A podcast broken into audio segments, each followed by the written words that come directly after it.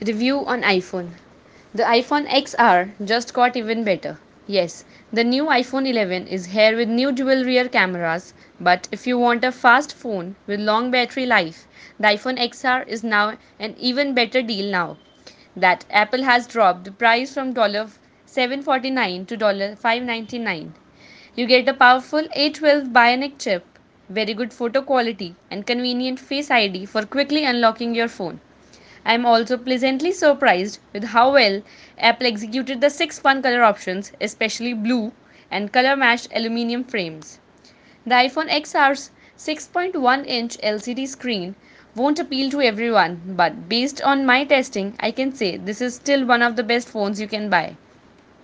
The iPhone XR's color option look great, especially the blue and yellow options. The color matched aluminum slides are nice touch. The 6.1 inch LCD is big, bright, colorful, though OLED screens offer better black and wider viewing viewing and angles.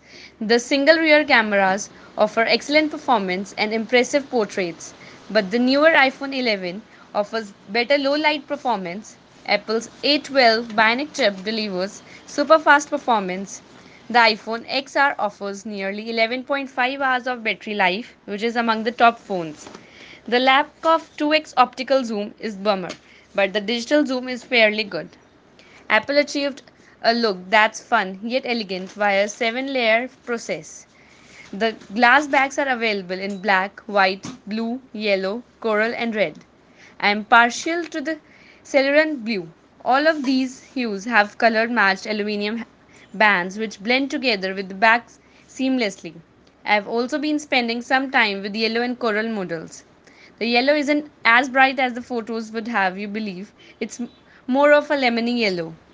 In terms of ruggedness, the front of iPhone XR has the same durable glass on the iPhone XS, but the back is not as tough, so you may want to get an iPhone XR case. One of the best reasons to choose iPhone XR over, over the iPhone XS Max and XS is longer battery life. The iPhone XR's 6.1 inch Liquid Retina LCD is one of the brighter and more colorful smartphone displays out there. Overall, if you prefer iOS and want the best iPhone for the money, the iPhone XR is it. The iPhone XR's display doesn't offer 3D touch capability like iPhone XS and iPhone XS Max 2, which means you can't long press on apps on the home screen to reveal shortcuts but the XR does not support what's called haptic touch, which delivers haptic feedback and a lot of the same functionality. If you are worried that the single lens iPhone XR won't capture photos that as good as from the dual lens iPhone XS and iPhone XS Max, you can stop worrying now.